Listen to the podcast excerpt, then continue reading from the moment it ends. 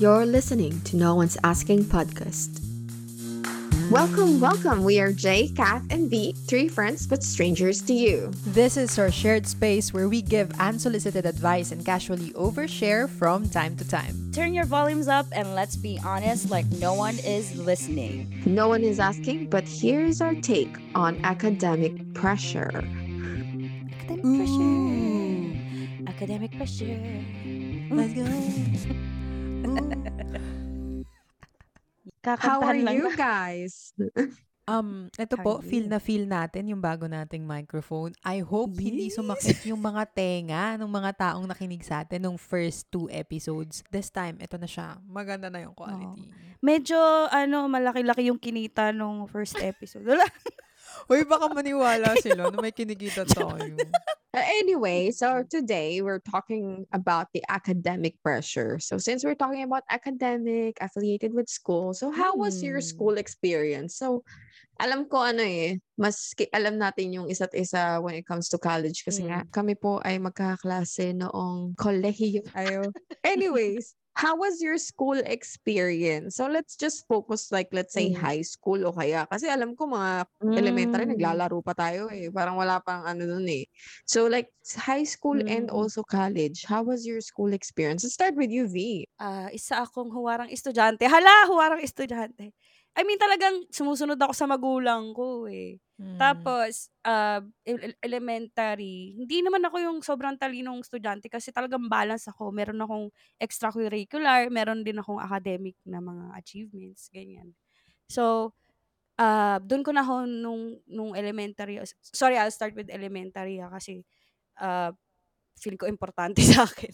Parang doon ko nahon yung, yung ano ko, yung talent ko, ganyan. Sa school talaga ako makanta-kanta, ganyan. Mm. Nilalaban ako ng... Sample. ng ayoko.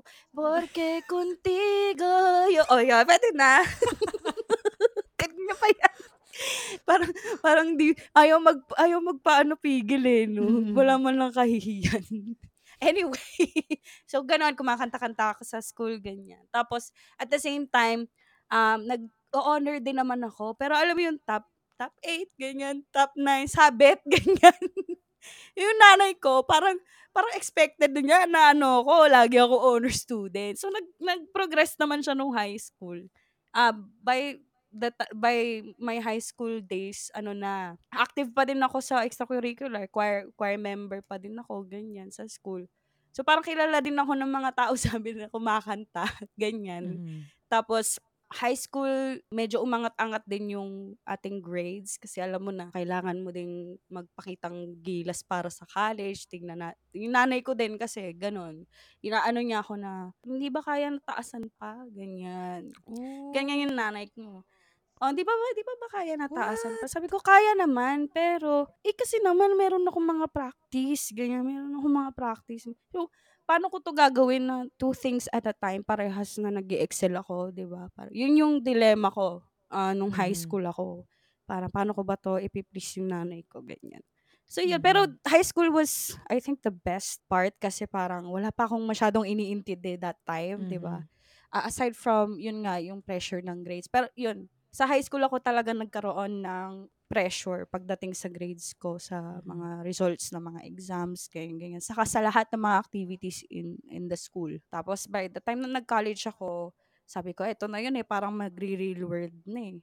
So, need kong mag-persevere pa kasi wala masyadong budget that time. Alam mo yun. Mm. Tapos yung school natin, di ba parang, um, hindi man siya mahal na mahal, pero it's also not cheap. Yes. So, yun. Mhm. Kailangan kong magpaka-dean's lister, di ba? Yung pressure na, oh shit, kailangan ko talaga mag-aral ng maigi kasi wala naman kami ipoproduce na pera. I remember, nag installments pa ako that time. Tapos, di ba, nung panahon natin, if you cannot pay for prelims or before the prelim exams, you cannot really take the exam. Oh, di Di ba ba? may promissory notes? Oh, I mean, paano kung wala ang promissory note? Na, Di ba, nangyari sa akin yun? Don't Oh, you talaga? remember? Third year, um, second sem, ah, para sa kalaman ng lahat. ano, nag-stop ako. Doon na talaga na-challenge yung ano ko, Wait, academic kasabay ka namin eh. graduate? No, I didn't. I didn't. I had to, I had to stop. Mm. Hindi ko Diba? na guys. Okay. So, ito nga yung eksena noon kasi Mm. By the third year, second sem, wala na talaga kaming pambayad ng tuition. And I still have balance from prelim and midterm, imagine. Finals na, hindi ba ako nagbabayad bukod sa miscellaneous ko, ganun. So, come to think of it, parang, nag- ano ba, mag nag-aral naman ako na mabuti, tapos wala naman akong pambayad, ganun. I had to stop at that point kasi hindi na talaga kaya. Sa paningin ko ha, na-please ko naman yung nanay ko kahit pa paano. At saka I'm, I'm not, hindi ko siya pinagsisisihan kasi lahat ng mga nagawa ko during those days sa academic Mhm. life ko, I think nakatulong naman sa akin on how I, ano, I deliver my, Mhm. uh, deliver in my job today. Pero ayun Mm. nga, sobrang ano sa akin yan, big deal sa akin ng, ng school pressure. Particularly dun sa part na um, parent ko yung na-pressure sa akin. Eh. Wala namang iba. Mm. Siya Yes. lang. Pero naging effective naman yung pressure kasi you graduated cum laude. No, I didn't. I didn't. Huh? No, I didn't. I didn't. I I just had honors. Because kapag nag-stop ka, hindi pwede yun. Hindi ka pwede maging honor. Kahit Mm. consistent kang naging dean's list, you can't. So, I only had a special award. I almost got it, pero kung di ako nag-stop, I, I could It's have okay. graduated cum laude. Yeah. It's okay, you're really good at it naman. Mm. Yun na nga, Mm. parang sabi ko, oh shit, kailangan ko maging cum laude, ganyan, ganyan. Pero uh, I had to stop and then I had to work when I get got back to schooling. Yung expectations ko sa sarili ko, hindi na Mhm. ganun kataas. Kaya medyo nung, nung na-awardan ng kaunti, thankful, alam mo yun. Mhm. Pero kasi ang tingin ko noon is, oh, uh, I'm, I'm way ahead of these guys kasi meron naman akong experience na wala sila. Parang Yeah. ganun. Yun yung thinking ko. Sobrang, ano, different nung Mm. experience natin, Novi. So, ikaw, parents yung na-pressure sa'yo. Ako talaga, sarili ko lang. Pinipressure ko lang Oh. yung sarili ko. Hindi ako sobrang talino, pero okay akong estudyante. Ay, Um, oo naman, napansin din naman namin yan. Hindi ba, Jen? Pansin Yeah. ko din naman yan. Nag-excel ka naman talaga sa ano, dito. sa school. elementary, okay lang. Talagang hirap lang ako sa math. Parang hindi ba Well- lahat tayo nahirapan One time, meron akong 73 sa math. Yun yung pinakamababa ko. Wait, elementary? Elementary. Naka-pencil siya. So, pwedeng mabago. Umuwi ako sa bahay Oh. namin. I like that. Umiiyak ako. Grade 4 ata ako nito. Umiiyak ako. Oh, nanay tatay ko, naghahalaman doon sa may balkon namin. Hindi ko na makakalimutan. So, sabi ko, naiyak ako. Sabi ko, "Ah, 73 oh, may pencil ako. Nakita ng nanay ko, tsaka ang tatay ko. Sabi nila, huh, yan lang eh. Dapat nakalapis. oh, wow. Sabi ko, mababago daw pag nagpasa ako ng ganitong project. Sabi nanay ko, edi gawin natin. Para ipasa mo. Magbabago. Alright, So, I like hindi it. ni even before hindi nila talaga kami pinipressure na do good, maging honor ka or something. Ang Mm. gusto lang nila maging matinukan tao. Makatapos ka ng pag-aaral mo, tas bahala ka na kung anong gusto mong gawin sa buhay. Parang ganun. Gawin mo lang kung ano yung dapat mong gawin as student. Nung high school ako, so meron kasi ako mga mga older siblings, 'di ba? Pinipressure ko yung sarili ko mag-isa. Kasi Oh. Parang naririnig ko yung minsan kay nanay ko magkukwento sa ibang tao. Tapos feeling ko parating yung kuya. feeling ko parating yung kuya ko. Oo. So ako, gusto, dahil bida-bida din ako sa, sa ano ko, parang yun din naiisip ko. Parang I wanna do good kasi gusto ko ikukwento din ako ng nanay ko. Ganon. You're competitive in a good way. Actually, competitive daw talaga ako, sabi nila. Pero feeling ko din naman competitive ako. Pero Yung okay lang ano naman na klaseng competitive. Di naman ako mga away kapag natatalo ko or something. Pero lagi ko lang binibigay yung best ko, ganon. Nanalo ka ano, tapos nagyabang-yabang ka. Ganun. Oo. Ganun pala yung Oo, competitive. Hindi naman ganon. Pero hindi ako section, star section. Mm. Pero, lagi akong kasama sa mga top. So, mga top 10, mga ganyan. Pero bobo Mm-mm. talaga ako sa math, guys. Sorry. Aren't we all? anyway. Parang di ko lang talaga maano yung mga bagay na yun. Pwede naman hindi i-math yan eh. Ang gusto ko lang mag-plus, mag-minus, mag-multiply at mag-divide para sa pang-araw-araw kong pera. Ang mga ganun. Alam mo yung high school, mahihiwalay kayo kasi kayo yung mga top 10, top fif- top 15. Ilalabas kayo. Doon kayo sa hallway mag-e-exam. Meron kaming ano, kanya-kanya. Kung saan ka magaling, doon, yun yung Ah, subject na sa'yo. So, mostly na pupunta sa akin, English, ganyan. Pero pag mga math science, doon na yun sa mga sa mga top 1 puno namin na talaga. tropa. Yung Oo. magagaling. Oo, dun, dun ka talaga magsusurvive pag nasa public ka. Um, college, masaya ako sa course na pinili ko. Kaya feeling ko hindi man ako nahirapan na makapasok sa Dean's Mm-mm. Lister. Yes! Um, tsaka, ayun, scholar din ako nun dahil nga nasa Dean's List. So, parang half. I half remember. yun, di ba? Mm-mm. Oo. Feeling ko nga, dapat um, may honor ako nung graduate. Pero, meron kasi akong sabit na wala akong tres naman. Wala akong tres. Pero ang pinakamababa ko ay 2.75. Nag-iisa lang siya. Algebra. Kasi naman... Saan to? Wait lang. Sa, ano to? Nung college na? Mm, sa college. Kasi, Oo nga pala, algebra Diba? nga. Eh, May algebra din girl, kasi sa high tatlo school. lang, Oh, anyway. tatlo lang naman yung math nat. Eh kasi nga, nung high school, umasa ako sa mga magagaling. Ay, eh, nung college, kanya-kanya, putang ina. Ay, sorry. Magkakakasi ba tayo nung mga ano? Hmm? Nung mga times na yan, na may mga minor pa lang tayo. Di ba tayo Parang tayo hindi. din yun? Kasi, hindi 101 ko kayo- to, kasi lagi tayong 01 eh. Di ba? Oo, pero 01. first year to. Hindi hindi pa hindi ko pa kayo dalawa kaklase. Ibang section pa kayo. Oh, shoot! Ang subject al- 7 a.m. algebra. Eh, syempre, no college ka, hindi, ka naman, hindi pa naman ako morning person nun, girl. Holy T- Tapos, syempre, pag 7 a.m. ang klase mo, anong gising mo nun? Alas 3, ganyan. Ay, hindi man. Mm, alas 4, ganun. Kasi mag-aayos ka pa. Tapos, struggle. girl, alam mo saan ako nakaupo? Sa harap. Sa harap. Mm. Kasi alphabetical, pero letter M naman ako, di ba? Pero, pag ganun yung, ano, yung, ano? Prof niya yung nagde-decide kung saan. hindi, di ba yung professor nun, kalimutan ko sino yung professor nun. Eh, yung professor nun, parang mahinhin, tas kahit nasa harapan ko siya, hindi ko siya naiintindihan talaga. Parang, pinipilit ko talaga na intindihan siya kasi naiisip ko, shit, nagbayad yung magulang ko dito sa school na to. Kasi hindi na to public-public eh, di ba? So, dapat mag-aral ako mabuti. Katabi ko nun si ano, yung Korean. Hindi ko talaga naiintindihan yung part ng algebra na yun. Nakalimutan ko kung ano yun. Tapos gagawin daw.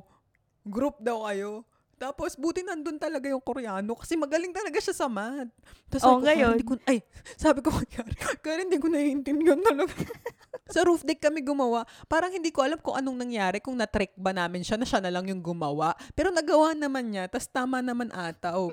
Tas, hindi ko, buti talaga na ilampas ko talaga yung algebra na yun. Kasi tuwing dumadating yung exam sa akin, kunyari, ano, yung prelim ko ata hindi maganda. Yung, basta, di ba minsan, kapag bagsak ka sa prelim, kailangan mo ibawi ng midterm tsaka finals. Midterm finals. Oo, kasi overall Parang- nun, ah, pag, pag finals na delikado yon kapag may bagsak ka pala yun. Mm. Sumabit naman ako. Sumabit naman ako sa midterm tsaka finals. So, thank God, sumabit ako. So, 2.75, yun yung pinakamababa akong grade. Kapag nakita mo yung transcript of records ko, yun lang talaga yung buwisit na grade. Wala akong mas maba, parang pinakamababa ako, 2.5 yung pinakamababa na. Mm-mm. Tapos yun na yun, 2.75. Like, what the heck? Oh. Alam mo ba, statistic, business math, statistic, di ba meron tayo, tsaka business math. Business math ko parang dos or nasa uno. Tapos, kasi syempre, yung mga ganong klaseng math, yun yung nasa utak. Kasi kailangan mo isipin kung paano yung nangyayari Business yung pag-ibig, shit. SSS. Di ba ganun yung nag-aaralan natin? Oh, yung mga tax. tax, tax. syempre, alam Ay, ko magagamit ay, ko yun eh. Feeling, sino prof nyo dyan? Yung taga, ano, COEXA? Engineering. Babae. Tapos pag nagturo pang engineer. Ay, sa amin kasi, Hindi. sa amin nung business math, yung natatandaan ko, lalaki na nagtuturo, in taga-engineering department, pukirina nyo! Sabi ko, sa harap talaga ako pwesto, wala akong maiintindihan ang iingay ng mga kaklase ko. Kaya talaga pag math, ay nako. Magaling yung teacher ko sa business math. Kaya rin natuto din ako talaga kasi na-explain niya talaga ng maayos. At saka syempre, well focus na focus ka dun kasi okay, Mm-mm. ganito pagka, ganito pagka nagkapera ako tapos tataksan niya ng ganito. ganun yung iniisip mo. maging adult. Oo. Tsaka yung statistics kasi for research purposes, 'di ba mas na- na-enjoy Oo. ko rin yung stat eh. Pero yung algebra talaga, hindi ko talaga naiintindihan ba't kailangan ko siya sa buhay. Kaya, sorry. Mm. Anyway. Mas okay ako sa algebra actually. Talaga Kasi ba? may letters, tas i-add mo yung letters. Diba? Ayun nga, Ang nawiwirduan ako eh. komplikado. Bakit ko Kaysa ni- numbers yung i-add mo. Letters yung ina-add mo. Sorry, syntax error. Yun nga, eh, yung letter, si, gusto ko binabasa ko lang siya, sinusunod ko. Huwag natin, huwag natin i-add. Di ba? Tapos lalagyan ng sentence, yung mga math problem. Puta. may Spanglish pa din sama. Uy, na-enjoy ko yung mga ganon. Na-enjoy ko yung parang reading comprehension ng mga math problem. Kaya okay sa akin yung business math eh. Kasi bibigyan ka niya ng story na if ganito, Ah, ganito. oo. May- pero yung Gets. bigla ka lang may XYZ dyan. Ano ang gagawin ko dito? Wisit. Well, going back. Bida-bida nga ako, pero sa sarili ko lang most of the time. Pero dahil Parang bida-bida ako sa sarili ko, nag-glow siya sa iba. Akala nung iba, bida-bida talaga ako. Hindi, what I recognize nung mga panahon natin, kapag may mga group activities o kaya, basta may, may output-based na ano, yun, pag sila kat, pag-grupo mo si Kat, ang ganda ng output nyo. Di ba? Yun Totoo, ang lagi recognize ng grupo si di ba? I mean, Mm. latter part Thank ng you. mga ano na, college year. Pero, yun nga. Mm. Sabi ko, Na-influence ka kasi din talaga. Ma magaling naman kasi Oo. talaga. Oh, Influencer pala. na ng ulo ni Kat. Aray ko, Ay, hindi na yung ulo. Putukin na yan. Laki na yan. Ah. Ayun nga, kasi nga, ayoko din nagbibigay ng hilaw. Kahit even, sa, Oo. feeling ko nag, ano din siya, Ngayon, nag, Nag-reflect din. oo. parang detailed-oriented din kasi talaga ako na pagka, kunyari, oh, may pitik to. Alam mo yung bilis. Tsaka feeling ko gusto ko rin kasi yung ginagawa natin before. Dahil et- Mm-mm. ito naman din yung field na gusto ko talagang gawin Ako din. nung bata ako. Actually. So, alam niyo ba paano ako How about nakapasok you? sa ganitong industry? Ay, paano nakapasok? Hindi, paano ko nalaman na ito pala yung gusto kong industry? Mm. Pero bata pa naman ako, mahilig na ako manood ng mga documentaries. Nanonood kami ng tatay ko ng mga ganyan. Mga Mhm. eyewitness. High school ako. Second year high school. Alam nyo ba yung Florante at Laura? Oo. Sa Naggaganyan ba Filipino kayo? subject. Mm-mm. Play. So, nagpa-Florante at? Laura. Oo. ang sabi ng teacher ko, oh, magpa-Florante at Laura kayo. Itong, ano namin, leader namin, sabi lang niya sa amin, magdala kayo ng malong. Okay, magdadala kami malong. Pero alam mo, hindi kami nag-practice or anything. Alam mo, ginawa lang nila. Nag-practice Hmm. siya at saka iba namin kagrupo, kumanta ng bagsakan. Kasi, Huh? yun yung ko, yun yung commercial. Sabi ko, putang ina may commercial, pero walang, walang gagawin. Anong gagawin nyo? Diyan, magmamalong kami, nakalagay kami sa likod nyo, tapos kakantayin ng bagsakan. Sabi ko, ma'am, ano, ganun na lang po. Magvi-video po kami, tapos ibibigay na lang po namin on the day of the exam. Tapos bahala na kayo kung paano nyo kami gigradean or whatever. Oh. Keep in mind ah, hindi pa ako nakakapag-edit ng video ever nun. Pero nabuo yung script, naggawa kami ng props and anything. Tapos alam mo yung digicam dati? Yun yung pinang-shoot Oo. namin. Tapos, shoot kami sa buong araw yun, Sabado ata yun o Linggo. Pagdating sa bahay, pagkasaksa ko sa computer, pucha, corrupted yung files. So, nawala lahat ng files. Ano Mhm. yan? So, dahil nawala yung files, inulit namin. Pero wala na kami ibang araw kung hindi weekdays. So, nag-cutting kami. Pero alam naman nanay ko na mag-shoot kami. Tapos, di na sumama yung iba kasi ayaw nila mag-cutting eh. Tapos, alam mo yung pinang-record namin, yung phone na, alam mo yung mga China phone dati na may TV? I don't know if you still remember, Oo. pero nauso yun. Tapos, sobrang crappy nung quality. Pero Oo. yun yung ginamit namin. Tapos, nasa YouTube pa rin ata yun. Sobrang pangit. Oo, Kasi patingin na ako niyan mamaya. Kadiri talaga. Tapos alam niyo yung kanta ni David Archuleta na Crush? Oh, yeah. Oo, sa Crush. Andun yun. Ginamit ko yun. Ayun na din. Florante at Laura, may David na crush kumakanta. Pero yun, nung ko na-realize na this is the path for me. So, kailangan nyo lang humanap ng tamang course sa college para mag-excel kayo. Kasi pag gusto nyo naman yung ginagawa nyo eh. Wow, that's that's also a ride. Sa akin naman, nag-start talaga ako sa prep kasi prep pa lang. Yung nanay ko kasi medyo ano siya eh, kailangan disiplinado ka. Pinansya niya yung uniform ko, nakasabit na yan sa taas. Gabi pa lang naka-ready na. So parang sa prep, gising ako umaga, susuotin ko yung uniform ko, kakainin ko, an- parang ano, independent ka kasi ikaw din Oo, yung mag- parang Japanese. na Oo, bata. parang ganun siya. Ako din yung magliligpit ng kwarto namin, ng higaan. Tapos maliligo na ako, tapos susuotin ko na yung uniform ko, tapos kakain na ako, tapos pupunta na ako sa ano. Pero yung pagpunta sa school, nasa loob din ng subdivision namin, yung school namin noon. Ano, pupunta ako doon. Kasama ko yung isa sa mga ano family namin kasi kailangan pa rin akong ihatid. That time, hindi ko makakalimutan kasi maganda yung foundation ko nung nasa prep ako since dalawa lang, dalawa lang kami ng kaklase ko. Tapos ang nakakatawa nun, naging honorable ako. Pang third lang talaga yung, yung grade ko. Mm. Pero dalawa lang kami, ako lang yung may honor. So parang first honor ako, pero pang third lang. Parang ganun. So, ma maganda yung pag mag, sabi talaga nila as in kapag maganda yung foundation ng school Oo. ng isang bata, ma, mas madadala niya yon. Nung nag-grade 1 naman ako, dalawa yung naging school ko, isang private tas isang public kasi lumipat kami ng school. Doon ako nagkaroon ng culture shock sa public kasi medyo late yung mga tinuturo nun sa public na nalaman ko na sa grade 1 nung pumunta ako sa public, grade 2 na ako nun, ganun pa rin yung tinuturo nila. So, tsaka iba yung environment. Pero na, nothing against to it kasi parang grade 2 to grade 6, public ako. Honor roll din kasi yung nanay ko, hindi siya akyat ng stage nung nag, ano na ako, nag elementary ako. Hindi siya akyat ng stage kapag pang third honor below. Dapat What third honor above. Oo, ganun Ah. siya. As in, malakas yung, mataas masyado yung standard niya. So ako naman, sabi ko, sige. So nung grade 4 ako, pang grade 4 ako kasi nakipag-away ako sa mga lalaki. Ano, bumaba yung grades ko noon. So, ang umakyat noon, lolo ko. Tsaka sa nanay ko kasi, bago ka maglaro, di ba kapag sa atin, matutulog ka kapag tanghali, di ba? Pag, Tapos pagising mo, pwede ka na maglaro. Ganon sa amin. Ewan ko sa inyo. Paano ba? Matutulog din ba kayo Oo, sa tanghali? Pa- para Oo. makapaglaro ka, matulog ka. Di ba? Oo, ganun siya. So, sa amin, pagising mo, kailangan makakumpleto ka ng isang, alam mo yung Go Glow Grow Food?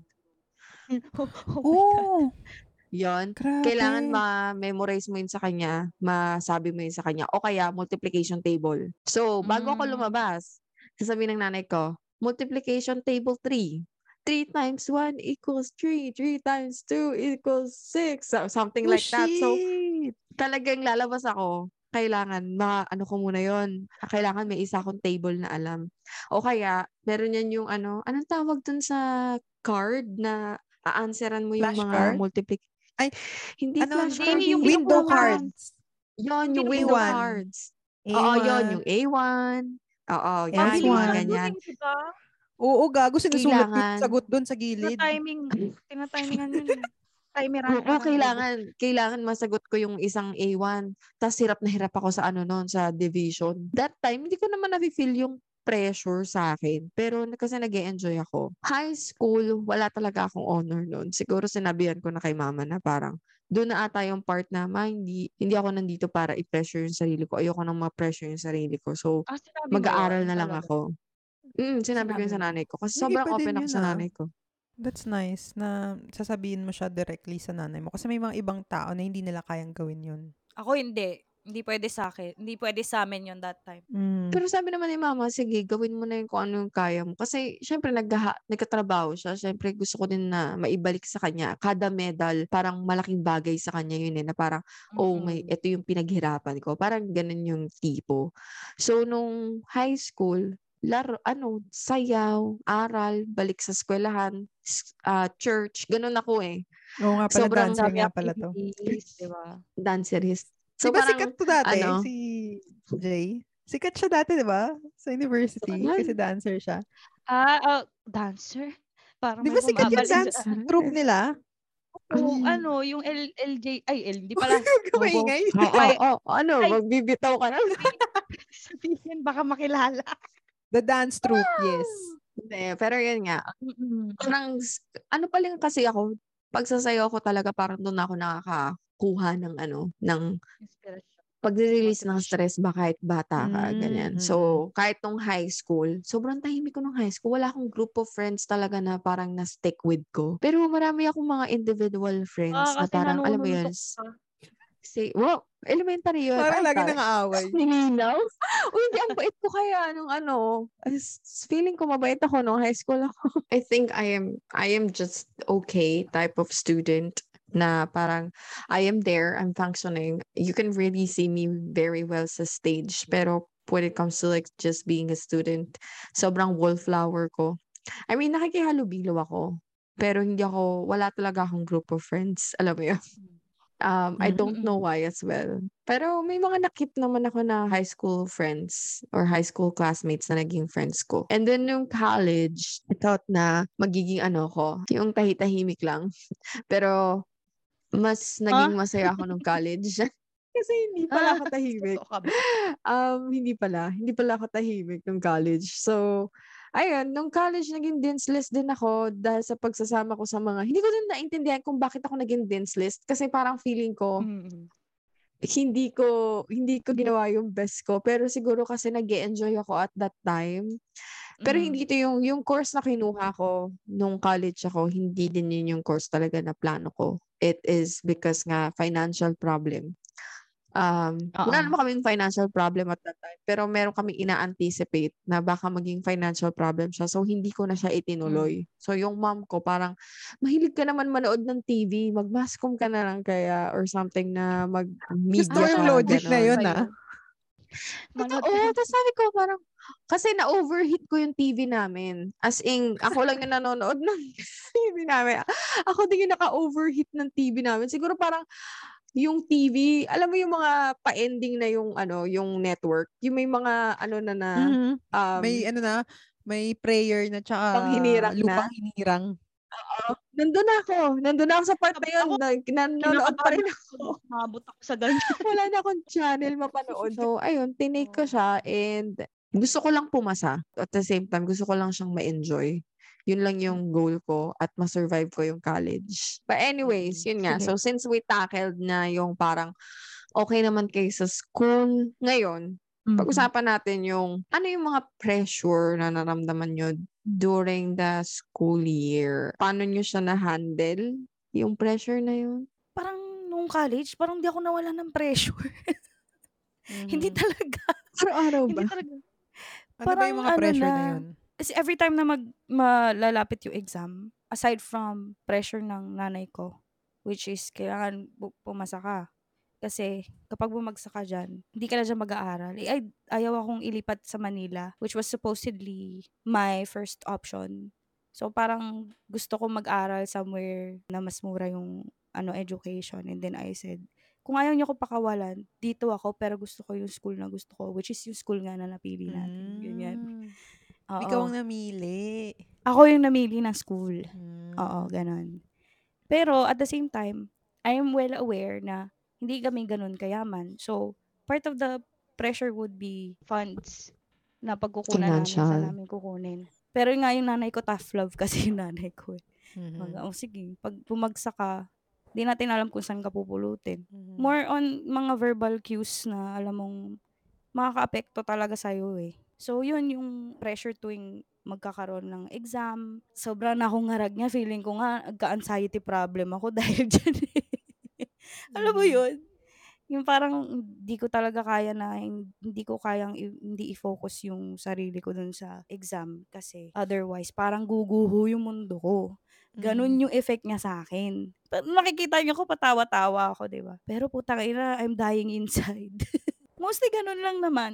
Hindi, na, hindi rin naman kasi naghihigpit yung parents ko sa akin. Simula nung nag-college ako. Simula nung nag-18 din ako. Pinipilit nilang na hindi ako pakialaman sa mga ganyang bagay. Pero at the same time, parang ako din, ako na din yung na-pressure sa sarili ko. Mhm. Kasi parang madi-disappoint talaga ako na sobra. Baka hindi ko kayanin yung disappointment. Which is nangyari din. Sabi ko, shit, hindi ko akalain na sobrang sipag ko mag-aral tapos biglang magiging ganun yung senaryo ko.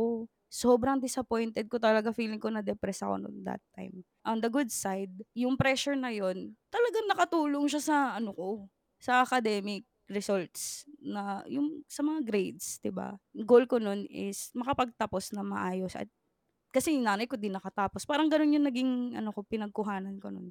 So Mhm. kailangan ako makatapos ako kasi pini, pi- ginusto ko to, pinilit ko, 'di ba? Ganyan. Paano mo na-handle yung mga pressure na yun? Like, anong mga... Buong college life ko, struggle talaga. Bukod sa friends, alam mo yon yung mga nakakasama ko. Di ba? Tayo-tayo, yung mga nakasalamuha ko nung college ako. Pumipili ako ng kay... Di naman sa pumipili, parang kumbaga yung mga naka-attract kong friends, hindi na ganun ka-pressure, no? Unlike sa personal life ko. So, sila yung mga Mm. nakatulong sa akin talaga na mag, ma-divert at least yung, yung utak ko, ganyan. Di ba kilala niyo ako, lukret talaga ako. So, yung mga kaibigan ko, lukret din. Iba-ibang level ng lukret din talaga. Mhm. Tapos ayun, at sobrang active ko sa simbahan noon. Lagi akong, alam mo yun, sabi ko, kailangan ko mag-serve kasi I know na mang, may matutulong siya sa akin. Yun yung feeling ko that time. Mm. So, nga nagdadasal talaga ako. Sobrang dasal-dasal ako. Oh, wala nga akong pahinga, 'di ba? Minsan may Sabado, Sabado Mm. classes, ganyan. Tapos Sunday, buong araw ako nasa simbahan nun. Anim na misa kinakantahan namin. Pagdating ng gabi, wala na akong boses. Mm. Ganon. Tapos ano pa, pero- no? ang ingay mo pa sa, pagka hindi ka umakanta, maingay ka pa din. So, Oo. Oo. so pero yung hindi ako boses mo bastos walang sa pahinga. Kapag... Oo. Pero hindi ako bastos unlike kunyari may may may professor. Hindi Ah, ako oo, yung mean, nag-iingay. Pag walang klase, yung ganun. Pag walang klase, oo. Ah. Sobrang active. As in talagang, ibang-iba ngayon na. Ibang-iba ngayon. meron pa rin, meron pa rin mga part na ganun. Pero iba yung level, iba yung energy ko noon, nung college. Mm. Feeling ko dahil doon sa Sobra. Mountain Dew eh. Oo, Mountain Dew talaga. Nabigay. Social life. Mm, Social balancing life, yung time. the keyword. Exactly. Mm. I see. Oo. Ikaw, Kat. Ako, dahil nga wala akong pressure from my parents, yung nanay ko, hindi, hindi talaga siya mahigpit sa amin. Mm-mm. Ikaw na lang yung mahihiya. Yung ganun. Talaga. Oh, Alam mo ba nung high school ako, kasi nung high school yan, mahigpit yung magulang eh. Kasi di ba doon nag-uumpisa yung mga teenage angst ng mga bata. Mm. So, Bisyo. Yung mga kaklase ko, hinahanap na sila. Tinetext sila, tinatawagan. Alam mo yung hahanapin din sa akin, yung anak nila. Alam mo yun, yung ganun. Eh, ganun. Pero ako, hindi ako hinahanap ng nanay ko. Ako pa yung magte-text, mag-message. Ma, andito lang ako kay na ano ha, kasama ko si ganito, ganyan. Sige, pag, pagdating ko ng bahay, wala naman. Okay lang. Kasi alam, na, alam din niya kung sino kasama ko, saan ako pupunta. Bago pa lang ako umalis, sinasabi ko na yun. Tapos sasabihin ko na tsaka baka, baka gabihin ako kasi baka ganito yung gagawin namin. Yung, yung ganun. So, wala rin talagang pressure. Same yun sa academic. Alam ko na mahal, medyo mahal nga yung tuition fee dun sa Mm-mm. university natin. Pero hindi naman kasi ako may gusto mag-aral dun. ah, ganun. yung, oo, yung nanay ko yung nagsabing doon ako mag-aral. Alam mo yung logic niya? Mm. Diyan ka mag-aral kasi doon din yung kuya ko. Para kami sibling discount kayo. Eh, alam mo ba, isang taon lang naman kami nag-abot nung kuya ko. Tapos graduate na siya. so, pinapili naman ako kung bala ka mamili ng course mo. Pero, ah, kasi ang gusto ko dati pumasok sa UST. UST yung gusto ko. Oh. Sabi ko, pag enrollin mo ba ako dito, mag-exam ba ako? Eh, ayaw din ng nanay ko na mag- mag-Maynila ako. Malayo. Oh, di ba? Si... Tsaka feeling ko, baka ano, baka mawalan din kami ng pera kung doon pala talaga ako tuloy na mag-aral. Baka mag-dorm ka pa. pa. Gastos-gastos ka pa. Tsaka di baka ba? hindi ako nakagraduate kasi wala akong pang-aral. So, Mahal nga daw. anyway, sarili ko lang talaga yung nang pressure sa sarili ko. Because I know what I can do, what Mm-mm. are my limits. So, pag feeling ko this is subpar or walang kwenta yung quality nito sa mga kaya ko pang gawin, I- I'll feel disappointed, ganyan, sa sarili ko. At saka yung parents ko kasi before, hindi ko iniisip na magbabayad yung magulang ko ng ganito kalaking pera, ganyan. Ah, Kasi ang nasa isip ko nga, magpro-provide sila dahil sila naman yung namili ng school. school. Pe- Pero, may mga hints ba na, uy, wala, ano, wala na tayong pera, ganyan, parang, wala. walang ganon. Ah, wala good akong for you. natatandaan. As far as I remember, wala. Kasi, nung sinabi ko din na, okay, scholar ako, meron akong 50% discount. Natuwa. Ganyan, natuwa yung parents ko. Ah, ang Kasi alam mo naman, ganyan. Kaya ako na, kaya ako natanong kasi nakaka-apekto kasi yon Alam mo yon Kapag ka Mm. may hints ng, ah, wala na tayong ganito, ganyan. Iisipin mo yun eh. Mag-aaral ka ng Mm-mm. gala, tapos ang dami mo Totoo. Part siya ng pressure actually. hindi kami well off ha, pero feeling ko medyo may, nung estudyante ako, mayaman-yaman ako eh. Kasi yung tatay ko, kahit wala akong pasok, may, may allowance ako. Imagine, 300 ako per day. Pero ang pamasahe ko lang, 39 pesos balikan. Tapos, mag- nagbabaon pa ako. layo. Tapos, di ko pa na-appreciate yung pera nun dahil di ko alam pa, mahirap pala kitain yung pera. But, anyway. Oh. Sa akin Ayun naman, kung naman. may tatanong nyo lang naman, again, hindi din naman kami mayaman. And ilan pa yung mga kapatid ko na nag-aaral. Tapos ako pa yung panganay. So, marami pang, alam mo yun, marami pang kailangang asikasuhin yung nanay ko maliban sa akin. But, hindi naman siya yung nag-lock na, okay, ito lang yung kaya kong ibigay kasi kailangan pa natin sa ganito na, hindi naman siya yung nag-compromise na sobra. But, there's, some, there's some compromise din naman financially. So, naging part yun ng stress bukod sa academic. Yung academic stress naman, mostly is yung makapasa ka. Pag nagpatong-patong lang, katulad pag thesis, tapos meron ka pang, ano, may OJT ka pa. Yung parang mga gano, yung mga Mm, patong-patong. Tapos yung mga, kapag na, nasaktuhan ka pa, di ba? Pag mga thesis mo na hindi kayo magkaka, si thesis groupmate mo na hindi kayo magkatugma-tugma ng mga schedule. Yeah. Tapos, ang dami nyo pang mga arguments sometimes. Yung mga pressure din yun na lalo na kapag mga friends kayo ng mga thesis groupmate mo tapos Yan. bigla kayo nagka-clash. Biglang Yan ano ang na isa lang. nating ano, isa nating suggestion sa mga nag-aaral pa. Huwag kayong makikipag-grupo sa friends nyo kung ayaw nyong masira yung Pag-thesis. Oo. friendship nyo. That's true. Oo. Ano na yan? Proven na yan. Proven. Hindi naman sa akin nangyari. Pero, you know, So, na- Oo, nakita ko siyang nangyari sa ganyan. ibang tao.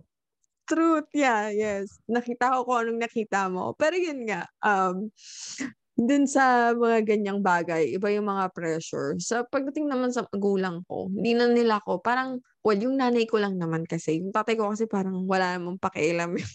yung nanay ko parang siya yung talaga, o kamusta, ganyan. At the same time, hindi talaga ako napipressure sa mga sa mga bagay na, let's say, kunyari, sa grades, di ba? Um, anong, hindi Ah. nagtatanong yung nanay ko, oh, anong grades mo? Walang ganun. Ano siya, mostly, ano ba, nakapasa ka? Minsan nga, hindi siya nagtatanong, oh, prelim mo na, oh, sige, mag-aral ka na lang, ganyan. Tapos minsan, gabi na ako uuwi, like kay Kath. Ako pa mismo din yung nagsasabi na, oh, gabi ako uuwi, ah, pupunta muna ako dito, ganyan. Tapos, di siya nagtatanong talaga, as in, kahit 3 a.m. na ako umuwi. Tapos, kasi nag, nag, ano ko, tag dito, mga ibang extracurricular. So, 3 a.m. na ako umuwi. Siya, wala siyang pakialam, basta baka Wala uwi ka. si Jen. eh. Morning. Oo. Morning, ganyan, ganyan na. Tapos, 3 a.m. umuwi, tapos pag kinabukasan, preliminary. Nakakatawa yung mga ganun eh. Bangag. Pero, yun nga, wala namang, again, yung mga stress ko, katulad ng din ang sinabi ni Kath, nasa sarili ko din. Hindi ako sumasang-ayon sa motivation and pressure. Motivation and discipline ang kailangan ko. Kasi yung motivation ko, Mm. 'di ba, motivation is from emotions. So hindi ko talaga siya nababalance kasi yung emotions ko iba-iba. So pero kapag may discipline ako na kunyari, ito yung gagawin ko, iaalat ko tong time na to dito. Mas na-force ko yung sarili ko na gumawa ng isang bagay and yung pressure kasi kailangan din talaga para ma-reach mo yung output na gusto Oo. mo. Pero wala naman siyang sobrang added na stress sa sa magulang ko na at at that point. Pero may added pressure nga lang siya when it comes nung nagkaroon na kami ng financial issue. Kasi syempre ilan na kaming nasa college noon tapos sabay-sabay. Tapos lahat pa kami nasa private school. So parang Plus, ito pa yung pressure din na ano pala, na parang, kasi since hindi nga ito yung talagang course na gusto ko, parang nagda-doubt ako sa sarili ko na, ito ba talaga yung gagawin ko? Magpupush ba ako Mhm. dito? Maglilipat ba ako ng school? Magagalit ba yung nanay ko? Ganyan. So, I, same kay Kath, ayaw din akong pagpuntahin sa Manila ng nanay ko. Iba kasi yung course na gusto ko. But I guess, everything happens for a reason. So, It Kasi all nasa worked out. industry ka pa din. Yeah, I was Mm. I'm surprised. Ganun naman talaga yun eh, no? Parang you're going through that because it's preparing you for something, di ba? In the future. I agree. Doon sa part na paano mo yun na-handle, paano mo na-overcome. Malaking value talaga yung social relationship. Yeah. Also, you have to know as well as kung ano yung mga parang medium mo para mag-release ng, stress, ng stress. Ako kasi, I really Mm-mm. like dancing. Parang my whole life, I've been dancing. And also at the same time, yun nga, martial arts. Parang lahat talaga, lahat ng papawis kung kaya ko. Mm. Kaya kapag dating sa school, kahit pagod ka, kahit tatlong oras lang yung tulog mo, ganun. Meron ka pa rin talagang energy. Eh, Kasi sobrang ingay ko din talaga. Naakala ko dati magiging sobrang wallflower ako nung college ako. Hindi nangyari yun. Kabaliktaran yung nangyari. Naging ano, Paano hindi? Na- nakakainis ka nga. Akala ko talaga hindi ko makaka-close si Jay dati. Mhm. hindi ko nakitang magiging kaibigan ko siya. Kasi Why? parang fa- parang ang ano niya, ang ang stiff ng personality niya parang ano ba 'to? Parang antigasin naman nito. Ganyan ganyan na. Alam mo ba pares kaming ng ano ng way pa pauwi. Di ko pa talaga makalimutan yung kinuha niya yung sapatos ko, hinagis niya. Para lang makasamahan ko siya. Hindi kami close sa take note, hindi kami close. What the Hindi heck? kami hindi ko alam close. kung ba't niya ginawa yun. Pero Sabi niya sa oo, akin, may mga halika na times samahan talaga. mo na ako. Ganyan siya, halika na samahan mo na ako. Sabi ko, ano ba to? Bakit pala desisyon tong taon to? Sa utak ko ganun. Ba't gusto mong samahan kita? Close ba tayo? Sa isip ko, ganyan. Mm. Eh sabi ko, hindi nga kasi nga may papanoorin pa ako, may ginagagawin ako sa bahay. Eh that time, nanonood ako ng ano, anime ata. Tapos kailangan Mm. kong mapanood siya sa TV. Mm, kailangan ko mm. umuwi at a specific time. Etong babaeng to, kinuha yung sapatos ko, hinagis As in, pa- suot mo yung papalayo. sapatos mo? Oo. Oo, What the kinukuha ko heck? sa paa niya. You are so weird. Tapos sobrang ayoko lang ng conflict, no? Sumama na lang ako sa kanya. Hanggang sa napagtiisan ko yung ugali niya. Sobra talaga. Sobrang pushing nga ako dati. Parang, alam mo, Oo, hindi te, talaga, di hindi mo ako alam. marunong makipag-friends. Hindi ako marunong makipag-friends. Kaya nagulat din ako the way how I approach college. Kasi nga, Hindi, parang ko hindi ka naman talaga talaga marunong akalain. makipag-friends. Tingnan mo, binato mo na lang yung sapatos niya, tapos pala desisyon Ganun ka. yung way niya. Oo, ganun yung way niya. Tapos ewan ko din talaga. Sobrang Doon ko siya napansin. Sabi ko, ano may Mm. topak tong babae? napansin ako eh. May topak to, parang magkiklik kami nito. Ayun lang.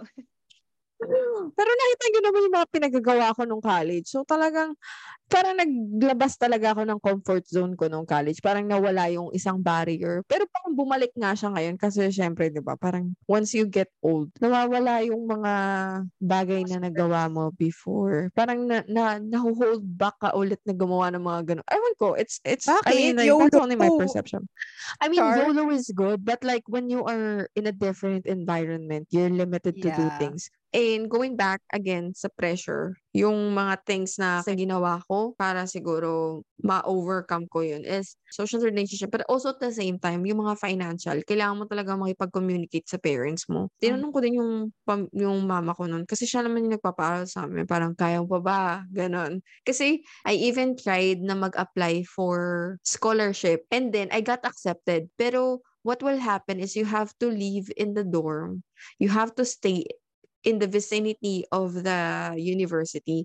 Tapos nung nakapasa na ako, sinabi ko na sa nanay ko, pero ayaw niya. Yung tatay ko naman, halaka sabi niya, may cancer ako, wag na kayong umalis. Alam mo yung May cancer ba sabi talaga niya sa amin? Wala. sabi niya sa amin, may cancer daw siya.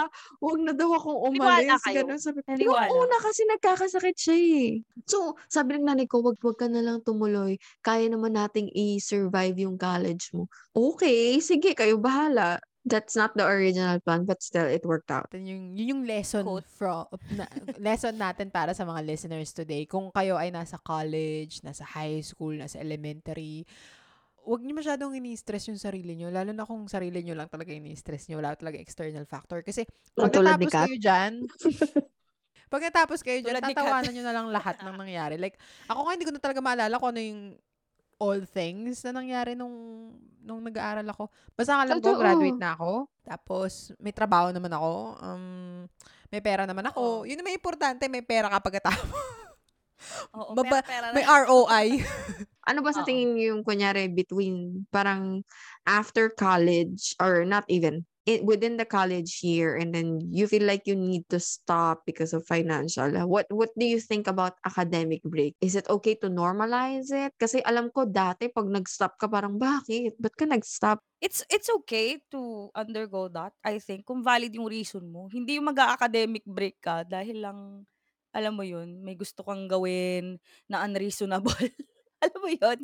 I mean, di ba ano ba yung mag-academic unreasonable for, I mean, selfish reason siguro. Dahil gusto mong pinag-aaral ka ng magulang mo, tapos gusto mo na magpakahayahay lang. Acceptable reason Ah. ba yung ano, I need to find myself. I need to know what I really wanna do. Hmm. oh Kasi may mga ganun eh. Na Pwede they kung don't, privilege they are ka. not sure. Yeah. Pwede Paano pag kung ano, mag, privileged ka. magbe-break, pero mag-work. Kasi gusto niya makita Mm. kung yun ba yung field talaga para sa... Eh, ewan. Go, continue. Depends. It depends sa ano nyo, communication nyo sa family. Or dun sa nagpapaaral sa'yo, ganun. Kasi at the end of the day, ang goal naman is makatapos, 'di ba?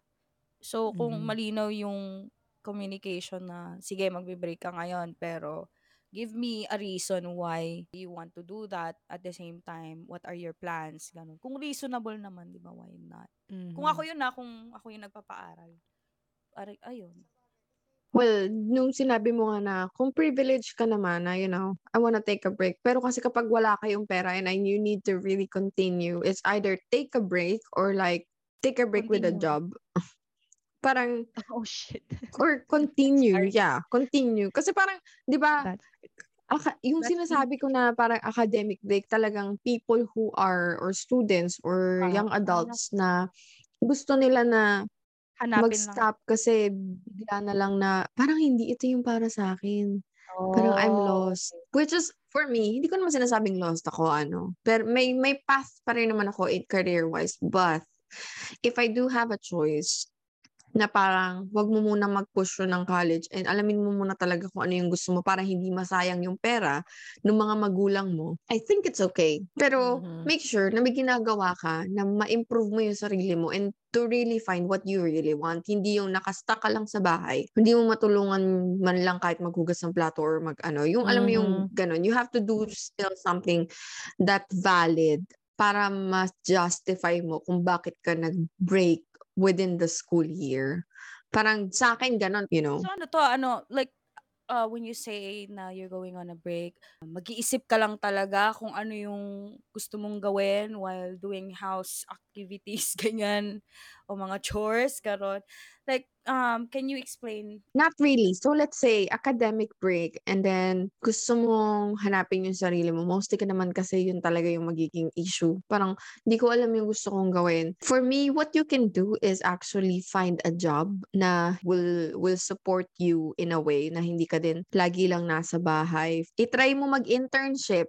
Alam mo yon kahit na yung mga internship lang na kunyari mag-ad hoc ka sa isang office, maybe this office parang ganito yung kaya mong gawin or probably get some certifications online. Mhm. Ang dami mga Okay. certifications online na oh baka itong little course na to, ito pala yung pwedeng Oo. gawin na na-interest ko pala to. Kasi kapag nasa college ka na, kapag nag-major ka na when it comes to like third year to fourth year college, yun na yung mga hardcore. So you have to know kung ano yung pinapasok mo. Si Kath before, alam niya na kung ano yung pinapasok niya kasi she's been doing it even she was like what? Elementary? Na though No, it's high like school baby, naman. Ah, high school. But though it's a baby step, you know. Pero Nagdedera ka na elementary. Nag- Nag-Chinese garter. Hoy, hindi ganyan. Ulitin mo, dito sa anggulong to. Sabi high school pa lang. Ako, feeling ko yung ini-explain ni Jay kanina, ang pumapasok sa isip ko, K to 12.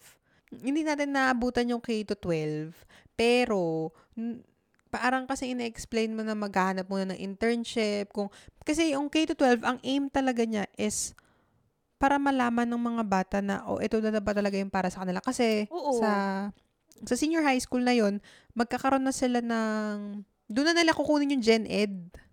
Tapos, doon na rin nila, mabibig, di ba may mga ano yan, STEM, or UMS, mga ganon. Yep. So, doon, magkakaroon na sila ng introduction sa ano yung mga kakaharapin nila kapag ito yung field na pinasok nila sa college, which helps dapat sa kanila. I don't know, hindi ako Supposedly. nag-K to 12. Sa tingin mo ba, Jay? Since may pinag-aaral ka, sa tingin mo ba parang okay Nakatulong naman? ba yung K to 12? Nakatulong ba sa kanya? I think, I think oo. Kasi at least, ba yung decision niya? segmented kasi eh. Kukuha kasi siya ng accountancy. So, segmented talaga yung kung ano yung pwede mong talagang focus Parang nabigyan sila ng intro to what they are gonna tackle sa college. At malalaman mo doon kung nagugustuhan mo ba yun o hindi. Okay. So, kung hindi mo yung nagugustuhan, Lipat na there's a way for you para mag-change pa ng mind. Oo, parang, parang may warm up ka ba? Parang the first dip mo dun sa magiging buhay mo talaga in a real world, yung aaralin mo. So, I think it helps. And if sabihin man ng kapatid ko na pahinga muna siya after the K-12, it's fine for me. But as long as she has to do something for herself na makakatulong, na dapat makikita ko yung result din. Para kasing, ano eh, parang nakasalamin na siya sa ano natin. Ang hirap kasi natin, di ba? Ang hirap sa Pilipinas magpaaral ng bata for some reason, I don't know. Pero kapag usapang magbe-break ka muna, ganyan. Ah, ba't ka magbe-break? Bakit kami hindi Mm-mm. naman kami nag-break, di ba? We didn't have a I choice. agree. Di ba? We didn't have a choice. I don't know, maybe it's it's the system. Parang dumadami na din eh. I don't know if this is just a west, western thing, pero parang madami na din yung, parang naniniwala na hindi kailangan ng college experience. Parang hindi na nila kailangan mag-college in order for them to to be successful at something that they wanna do in their life. Well, I Oh. yeah, I get what you mean. I think it's an influence, but not only from Western. I think marami naman kasi talagang nagsasucceed na mga Filipino na hindi naman nakatapos ng school. Mm. And then Mhm. later on na lang nila. Pero hindi kasi na-emphasize here eh. Na parang kailangan graduate ka talaga sa ganitong school, graduate ka sa ganyan para lang maging, Mhm. alam mo yun, para ma-measure mo yung success mo. It might add, you know, pero hindi talaga siya yung primary source or parang pinaka-primary reason kung bakit ka magsasucceed. It's still up to you. So, yeah. yung mga ano mo yun, yung mga hindi na magka-college kasi marami din naman na kasing trabaho na hindi na nag-a-ask for for diploma. So, kung may kung may demand na ganong mga particular hiring, marami ding magkakaroon ng thought na you know, you don't oh, you don't have to like finish college. The reason why we're we're finishing college is to have a better work kasi doon tayo lumaki eh, Oo. yung work work. Pero walang lumaki na to have a better business by myself. Alam mo yun? Mostly nga mga businessman or businesswoman, sila talaga yung mga hindi hindi nakatapos in a way. And they just learned it hard way na kung paano nila i-build yung yung business nila. Ganon. Mhm. Parang ito yung point of view ko na nakikita ko ha. Pero yun nga. Mhm. Wala mo ba, speaking of, issue yan eh. Napapanood, napapanood nyo ba yan sa news recently dito sa Pinas? Ang issue is, may use ba talaga ang K to 12? Kasi pagkatapos ng mga bata sa college, like they choose not to continue college. Paano naman yung mga employer? Yung mga employer naghahanap pa rin ng college dito sa Pinas. So, Mhm. yun yung problema ngayon. Kasi, di ka, may skill set ka, pero naghahanap sila ng diploma. Pero sa Mhm. totoo lang, yung skills mo ay okay naman na siguro kasi nga, Yeah. nag K to 12 ka na. parang Mhm. gano'n. It's just like, yeah, sometimes it's a matter of experience in the paper. Merong mga ibang tao na may paper, pero do they have the experience to do the Mhm. job? Magulo. Actually, um, I was thinking nga na hindi ko alam if it still matters. Siguro sa panahon natin, yung before yung tayo yung graduate, wala pang K to 12, sobrang big deal ng diploma. Alam mo yung, ka, di ba, nung pag-graduate din natin, o sige, hiring kami ng fresh grad. Kasi sinasamantala nila na G na G ka na maghanap ng trabaho. Yung ganun, kasi fresh grad ka. Tapos, kaya nga, di ba sabi nga nila, walang nag stay sa unang company. Kasi kumukuha ka lang ng experience, tas lilipat ka na sa iba. But, my point is, yung sa panahon natin, ganun, big deal nung diploma na dapat college grad ka. Kung hindi ka college grad, mas mababa pa dun sa fresh grad salary mo yung marireceive mo lang. As in, sobrang baba. Pero ngayon kasi hindi ko alam kung sa industry ko sa industry lang na nandun ako. Meron ako mga nakatrabaho na hindi talaga nakapag nakapag-college but hindi nakatapos. Hindi na, hindi namin tinitingnan kung graduate ka. Portfolio lang talaga titingnan. I think tsaka yung skill set mo. So depende din talaga sa industry mo. Okay. Pero I'm Oo. not sure eh, kung dahil new media matters. kami or baka sa traditional media, you know, TV and ano, baka ganun Baka pa din, baka naghahanap pa din ng ano, lalo na kung big networks. I'm not sure. Pero, yun nga, um, or pwede rin connection, nepotism, I don't know. Pero, ba yun nga, Dami, no? um, depende sa industriya kung mahalaga pa yung diploma.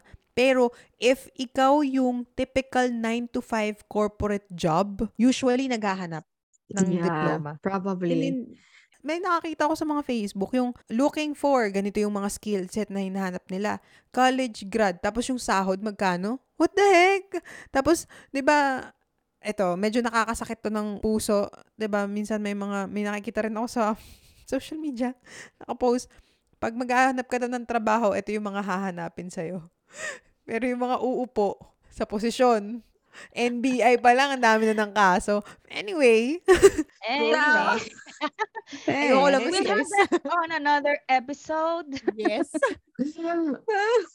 It's a different topic. mhm. All right, so we've been tackling school pressure and academic break. Let's see naman, ano ba yung mga unsolicited advice nyo? So ako, anong masasabi ko lang siguro sa mga estudyante pa dyan or yung mga papasok pa lang ng college, syempre mas big yung pressure kapag college ka na eh. Kasi ito na yung huling mga taon mo bago ka humarap sa quote and unquote real world. 'di ba? Isihan nyo lang. Hindi naman natin makokontrol yung external factors na nagba- magdadala sa'yo ng pressure sa pag-aaral mo. Maraming external factors, hindi lang yung per hindi lang pressure from parents, hindi lang pressure sa sarili or sa mga nakapalibot sa or time pressure sa dami ng ginagawa.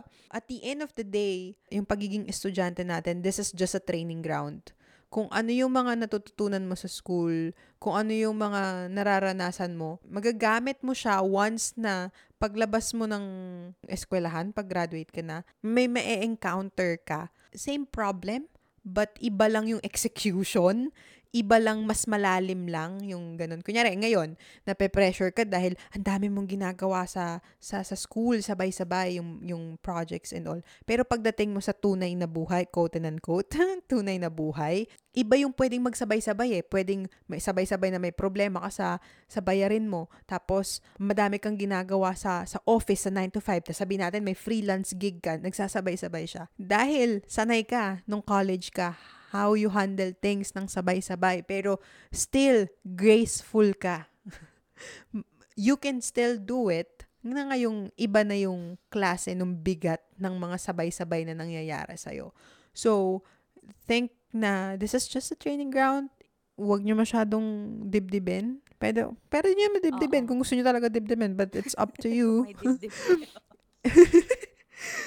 Ito lagi ko sinasabi din sa mga tao, sa mga kakilala ko na nakikita ko na stress sa buhay. Focus on the things that you can control. Kasi Oo. may mga bagay na hindi mo kayang kontrolin. So, ang kaya mo makontrol, ano, decision mo, next step mo, feelings mo, it's okay. Kung gusto mo maiyak sa mga panahon na yun, umiyak ka. Tao ka lang naman eh. After nun, move forward. Isip ka, anong susunod kong gagawin para hindi ako ma-stuck sa posisyon na to, para maka, para ma-solve ko yung problema na to, or something na ganyan. Sa hanggat yung kaya mo lang. Ah, bottom line, take it easy. That's a wonderful advice. Parang okay na yon. Guys, nakinig ba kayo kay Kat? May example tayo. So, ako naman, well, ako naman, may advice pa pala. Go. Hindi, ano, same. uh, I'm saying na, para focus lang tayo sa goal. Iwan mo yung pamilya mo. Hindi, ano, I mean, hindi rin naman pwedeng, parang may times talaga bilang tao, di ba, parang maapektuhan ka. Minsan mawawala ka na lang bigla. Nasa na yung goal ko, parang hirap makafocus Mhm. ulit. Pero, what I'm saying is, while you are in the academic field, di ba, marami ka din talaga maki- may encounter. Nga, pressure is one thing pa lang. Hindi nga lang, hindi lang naman yun yung parang ah, makakaapekto sa'yo eh. Pero, uh, if we're talking about pressure, just uh, use it, parang gawin mo siyang motivation din uh, in order to um, go to that goal, 'di ba? I mean, yung, yung mga, yung nga kagaya ng sinabi ni Kat, di mo naman makokontrol yung mga ibang bagay. Just think of a way for you to achieve your goal, basically. Yung pressure na yan, di ba nga sabi nga nila, yung diamonds na form sa pressure. Sabi nila, hindi ko lang sure kung totoo. Parang tama yun. Tama diba? yan. Yung journey ng education mo. Hindi pa dito nagtatapos. Umpisa pa lang. Kumbaga, may, kailangan mong pagdaanan yung paghihirap na yan. Kasi, otherwise, pilay ka pag nasa labas ka na, pag nasa totoong buhay ka na. Nice, Mara- yes. mo lang na I went through the same feeling, the, almost the same thing. Ah, pero iba lang ngayon. So, ano yung mga ginawa ko dati na nakatulong sa akin na maa-apply ko for this particular situation na makakatulong din sa akin, di ba? I think lahat naman nung pinagdaanan ko nung college, though mas intense ngayon, nakatulong talaga siya sa akin ah, in the real Mhm. world. I'm not saying na yung ah, mga mga napag-aralan ko ha. Pati lahat, lahat in general, yung experience Yung ko. algebra lang talaga parang di natin nag no? Meron, may, may times, ang isip ko din, ba, yung algebra ba, na, pag, na ano ko ba, nagamit ko ba? Nagamit ko Mm. siguro kasi nagtututor din ako ng algebra. Ay, iba din. Pwede. Ganon. Nice one. Diba? Para sa ka- pangkabuhayan. Ayun lang. Okay lang, ma-pressure lang kayo, ma-stress lang kayo. What can you do, right? The reason why you're pressured, the reason why you're stressed, because you care. And katulad nga ng sinabi ni V, you don't have to focus dun sa pressure at saka sa, sa stress nyo, but you have to focus dun sa outcome. Kasi kapag alam nyo na yung outcome, kahit ano pang stress or pressure yung nararamdaman nyo, may shining, glittering something shining there. Splendid. yes. na makikita kayo na, oh my gosh, like, this is something na, ito yung gusto kong mangyari, but I have to go through with this process. And, yun nga, for you to shine bright like a diamond, you have to go through with a lot of pressure and stress. And allow yourself. Kasi, yan din yung magiging barrier nyo kapag, kapag nasa real world na kayo. I'm not saying na yung kung ano yung nasa harap nyo ngayon is not the real world. I'm just saying na it's very different right now, for those people na, alam mo yun, humihingi pa rin ng baon sa nanay nila, it is much easier for you to go through with this. Kasi alam mo yun, na-elevate na yung isa pang issue sa buhay mo. Pero yung mga tao na nag-work while studying, yun yung mga added pressure pa, di ba? Parang, you know, you just have to look on the bright side. I'm not saying na kailangan mong i-gaslight lahat ng mga nangyayari sa'yo. But, it will help you na to survive or to pass through that phase of stress and pressure. And wag mo din kalimutan, may mga tao na nag-go through din sa nangyayari sa'yo ngayon. Hindi lang ikaw mag-isa. Just try your best. Kung hindi man mag-work, probably it's not meant to be. Just keep on pushing, keep on striving, And also, wag mo din kalimutan yung mga taong nasa paligid mo na gustong tumulong. They might not be able to help you directly dun sa problem mo, but they might help you sa mga, you know, ibang bagay para ma- ma-survive mo kung ano man yung dapat mong ma-survive. So for me, that's my unsolicited advice. Sa mga working Hindi lang students dyan, algebra. saludo po kami sa inyo. Yes. Hello po. Yes. Shout out. Hello po. Shout Hello, out hello pa, Shara. Okay, well, kayo. thank you so much sa inyo, Kath and V, for discussing this wonderful topic. Wonderful topic nga ba? discussing this topic um with our listeners. And sana kung may natutunan kayo, um, let us know. And also, if you have any questions, you can also put down any comments on our Instagram or like um, send us an email. And yeah, so this is it. Thank you so much. Tingnan nyo na lang yung we- description box para makopy-paste nyo yung email Yes, yes, address. yes. All right. Well, then, thank you so much for all of you guys that's still listening to us. It, this is actually pretty long. Thanks for hanging out with us. If, if you enjoyed this episode, you can follow us on Spotify, Facebook, and Instagram at No One's Asking Podcast. Talk to you later. Bye-bye. Bye. 拜拜拜。